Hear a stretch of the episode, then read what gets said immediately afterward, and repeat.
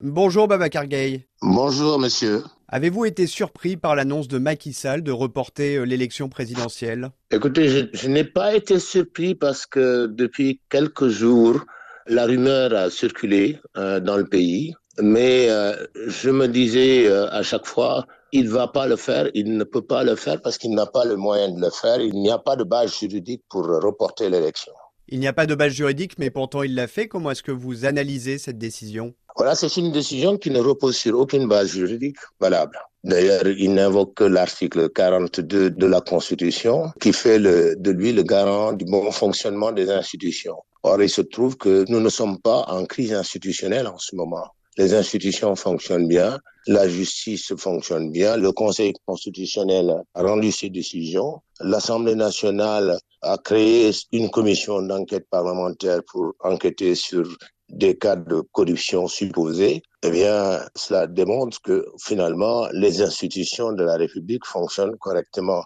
Donc, il n'y avait pas lieu de prendre une décision visant à reporter une élection, c'est même pas reporter, à, à, stopper un processus électoral en cours, alors que rien ne le justifie. Alors, selon vous, la décision du chef de l'État, elle n'est pas euh, motivée, elle n'est pas euh, fondée juridiquement, et ces justifications euh, ne tiennent pas. Alors, comment est-ce que vous l'expliquez, cette décision de reporter l'élection?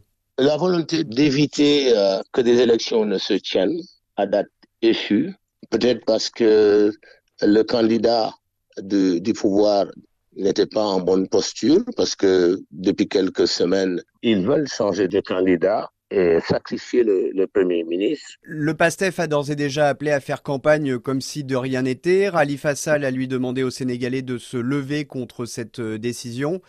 Qu'est-ce que vous pensez euh, de ces réponses politiques? Écoutez, c'est des, des, réponses politiques, des réponses de candidats qui sont frustrés, qui se sont dépensés sans compter depuis un an, depuis deux ans, qui ont dépensé beaucoup d'argent.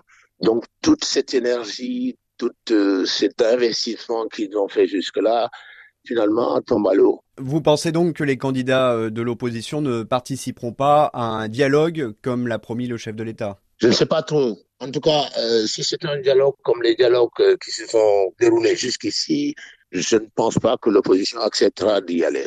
De toute façon, la société civile aussi posera ses conditions avant de participer à quelque dialogue que ce soit. Cette proposition de dialogue, c'est un moyen de gagner du temps, selon vous? Ça peut être un moyen de gagner du temps. Et de toute façon, si dialogue il doit y avoir, il doit rester dans les limites du mandat du président de la République. La durée du mandat n'est pas susceptible de révision. Et on ne peut pas aller au-delà de cinq ans. Son mandat se termine le 2 avril. Le 2 avril, il n'est plus président il veut organiser un dialogue, alors que le dialogue soit organisé à l'intérieur de ce délai jusqu'au 2 avril et que le 2 avril, il quitte le pouvoir comme cela est prévu par la Constitution.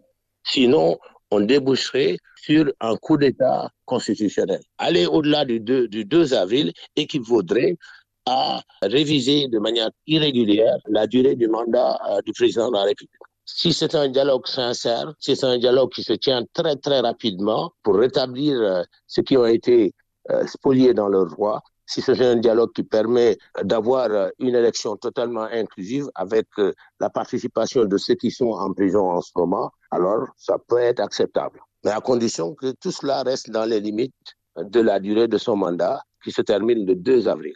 Babacar Gaye, merci.